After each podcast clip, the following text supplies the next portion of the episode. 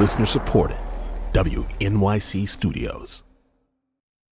In the late 1950s, a quirky older woman started turning up at the offices of the Educational Testing Service.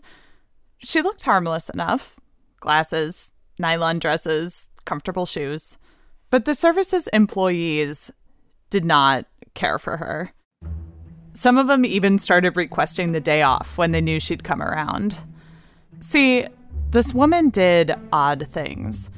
She'd walk the halls late at night, rifle through their papers, leave sticky fingerprints.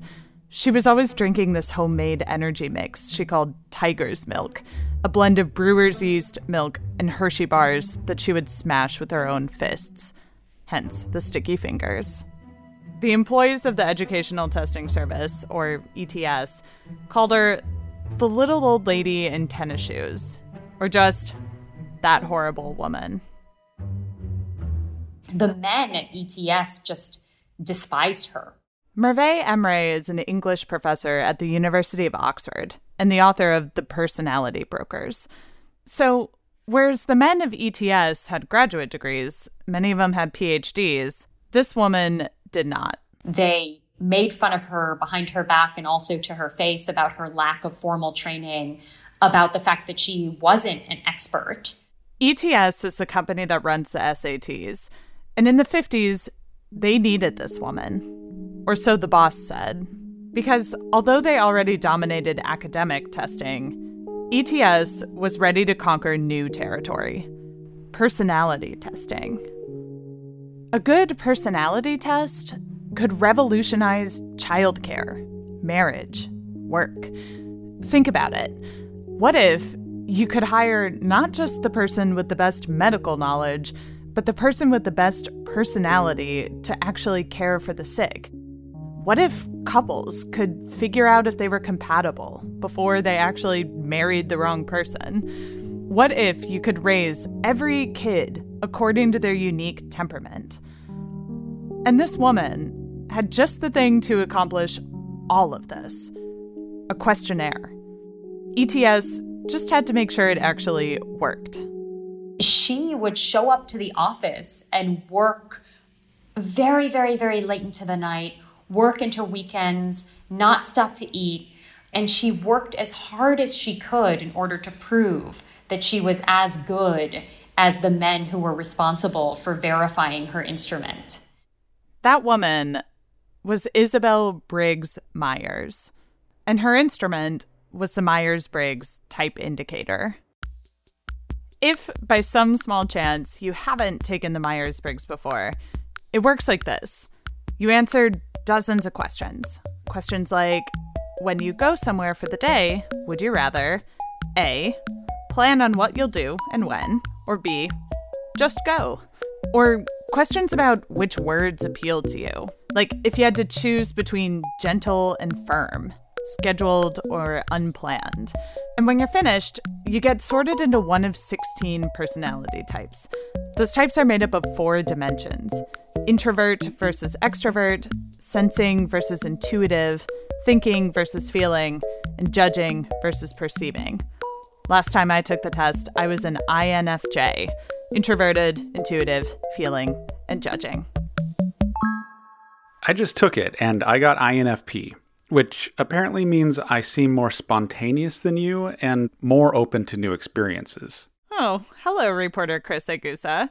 So I guess you are the fun one, but at least I get my work done before I start playing, apparently, according to the Myers Briggs website. Well, it takes all sorts. So, Johanna, Myers Briggs, when you first heard that name, you might have thought they were the two psychologists who designed the test, right? Yes, that is absolutely the assumption that I made. Okay, but actually, the Myers and Briggs in question were Isabel and her mother. And that was a big sticking point for a lot of employees at ETS. As they put it, Isabel was simply a very bright lady with a lot of enthusiasm, full of naive notions. Which sounds horribly patronizing. But maybe they were right to be skeptical. We got interested in this question a few months ago when we made an episode about the word introvert. In that episode, we got into Carl Jung's theory of personality and why we seem to so enjoy slotting ourselves and our friends and our partners and everyone we know into these personality buckets. In researching that, everywhere we looked, we ran into the Myers Briggs personality indicator. We talked to a psychologist who just could not believe the hold that this has on so many people. I almost got into a fist fight with a guy one night when he just insisted that the Myers Briggs is all truth and goodness. And we talked to people whose lives were changed by the test. That was the first time anybody had ever told me it was good to be me. And over the next three weeks, in a special series, we're looking into the rise of the Myers Briggs, beginning with the strange story of Isabel and her mother, Catherine, two untrained but wildly ambitious outsiders who created the most popular and divisive personality test in the world. From Science Friday, this is Science Diction. I'm Johanna Mayer. And I'm Chris Egusa. Today, we're talking about the Myers Briggs Type Indicator.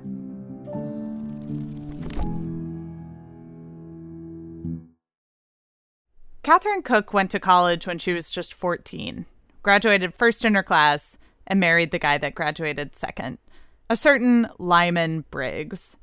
Lyman went on to a PhD program in physics, but this is the late 1800s, and Catherine was stuck. There is mm-hmm. never any expectation that she will do anything other than be his wife and become the mother of his children. Merve Emre again, whose book, The Personality Brokers, is all about the Myers Briggs type indicator. And she has three children, two of whom die in very early infancy, and Isabel is the only one who survives. And she has what she describes at that moment as a crisis of faith.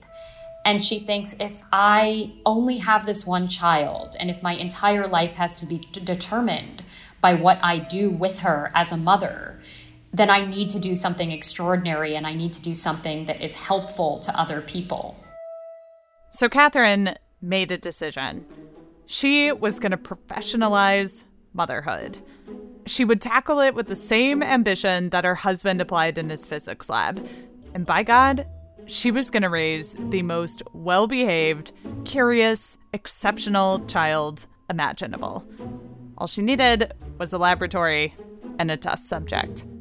So Catherine took over a section of her house and established what she called the Cosmic Laboratory of Baby Training, aka the living room. And her test subject, the baby to be trained, was Isabel. It's a whimsical name, the Cosmic Laboratory of Baby Training, but it was serious business.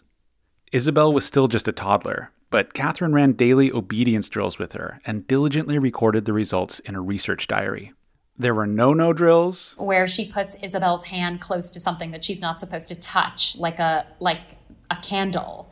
And she says no no every time her daughter tries to touch it. And just stay drills. Which is Isabel is supposed to walk just close enough to something to be able to observe it, but not any closer than that. So when Isabel does well on these drills, she's rewarded with stories. Yeah, Isabel had a pretty intense childhood. And whether or not it was her mother's training, Isabel did turn out to be an exceptional child. She was one of those kids who was good at everything, from piano to metalworking. She was reading novels at age five. A neighbor once warned Catherine that Isabel would die of brain fever if she didn't cool it. Soon, other mothers noticed how well behaved Isabel was, so Catherine opened up the Cosmic Laboratory of Baby Training to other neighborhood kids, from eight year old Jane to six month old Louis. And Catherine didn't just train these kids, she studied them.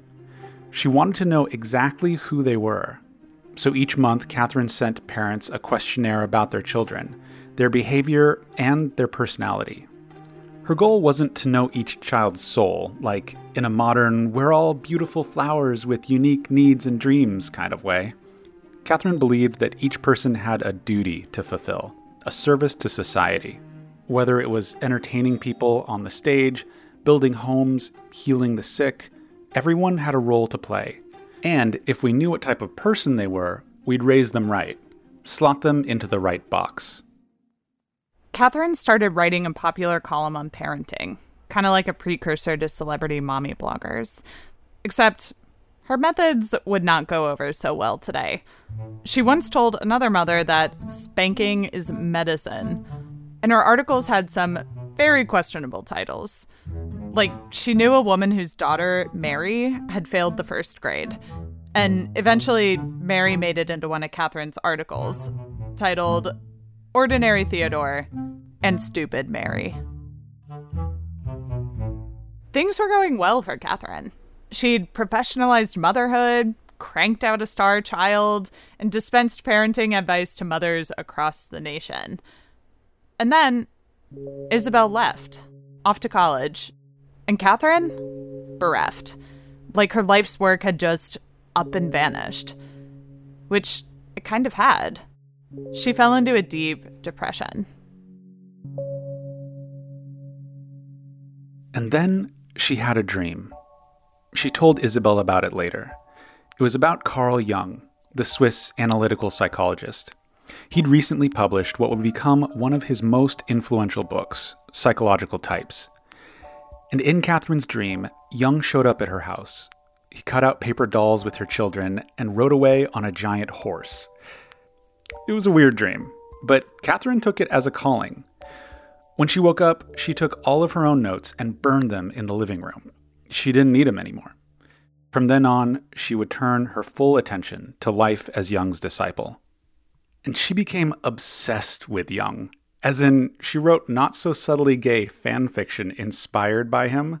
She also rewrote the lyrics to the 1925 Broadway hit Song of the Vagabonds, except Catherine's cover was called Hail, Dr. Jung. I can kind of hear it. Upward, upward, consciousness will come. Upward, upward from the primal scum. Individuation is our destination. Hock, Heil, hail to Dr. Jung.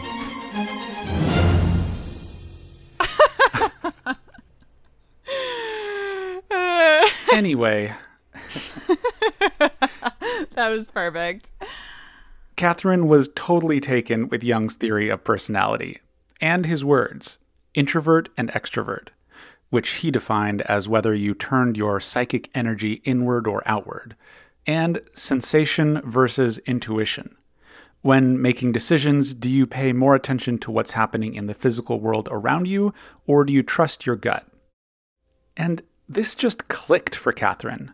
She took Jung's language and, in 1926, cobbled together a little grid with different possible personality combinations it was the first real blueprint of what would become the Myers Briggs. You know how people can get fixated on one idea and it just becomes their lens for everything? Like, it could be evolution or dialectical materialism or the Illuminati, varying degrees of validity, of course, but this one idea just explains everything for them.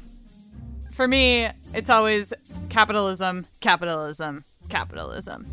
Why did my sink clog? Capitalism. Why is my cat ignoring me? Capitalism. Well, Catherine's universal theory of everything was that personality came in types, and she used type to explain almost everyone's behavior. This urge to put people in personality boxes, it isn't unique to Catherine. The ancient Greeks had a theory with just four boxes. A person could be phlegmatic, choleric, melancholic, or a sanguine type, depending on the balance of fluids in your body. And we've come up with plenty of other personality sorting schemes zodiac signs, Harry Potter houses, Sex in the City characters, every single BuzzFeed quiz. But back in the 20s, Catherine had caught on to a few things that made her system especially appealing. First, it was simple enough that anyone could understand it but the Jungian language gave it a sheen of authority and rigor. But more than that, Catherine's types let people feel unique and seen. The ancient Greeks might tell you you're an angry choleric or a depressive melancholic. A psychologist might say you're neurotic or antisocial.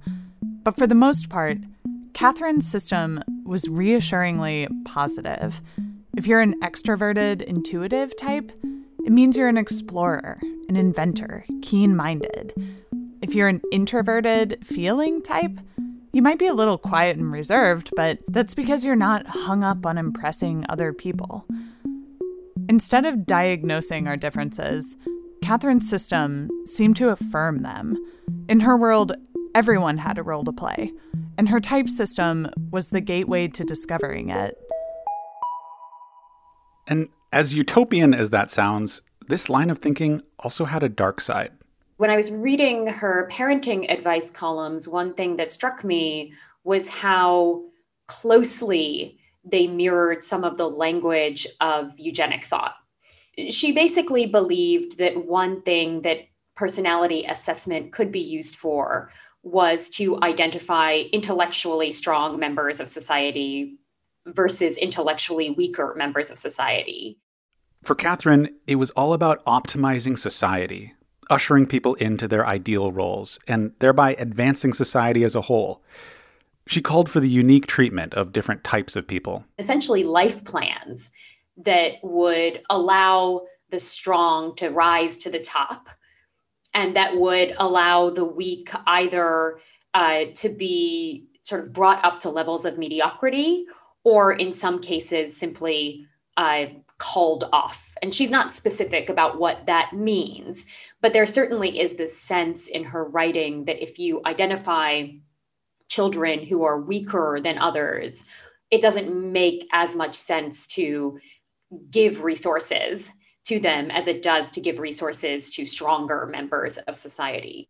It is worth noting that this was pre World War II, and eugenic thought was somewhat mainstream at the time. But years later, Isabel would inherit some of these ideas, and some still see echoes of them in the Indicator today.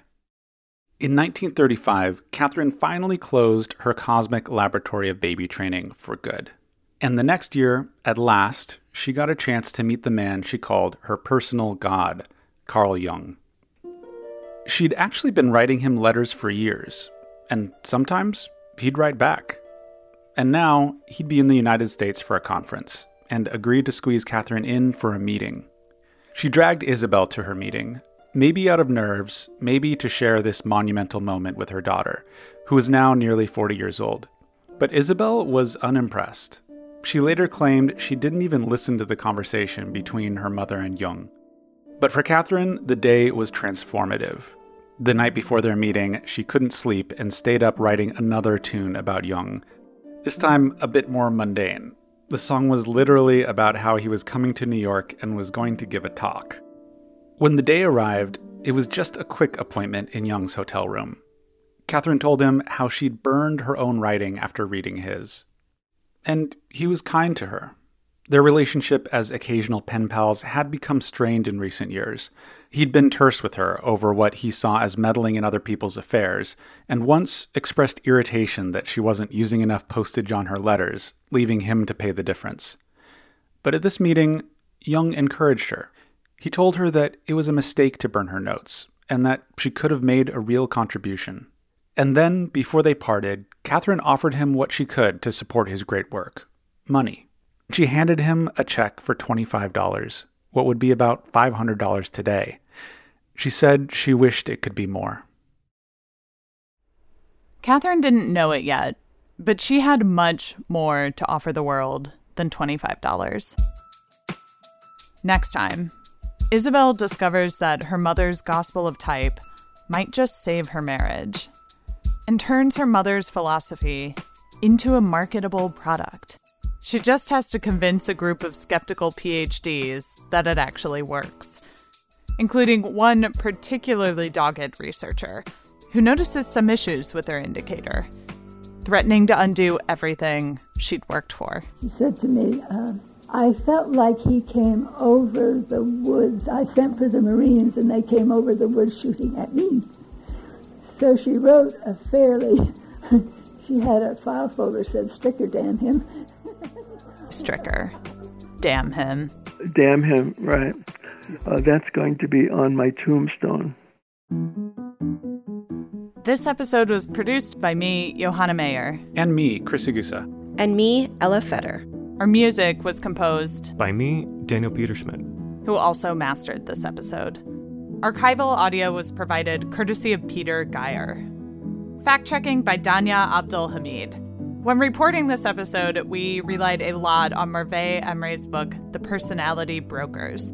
If you want to learn more about the story of Catherine and Isabel, that is a great place to start. Nadja Oertelt is our chief content officer, and sometimes she shows us pictures of her cat, Pickles.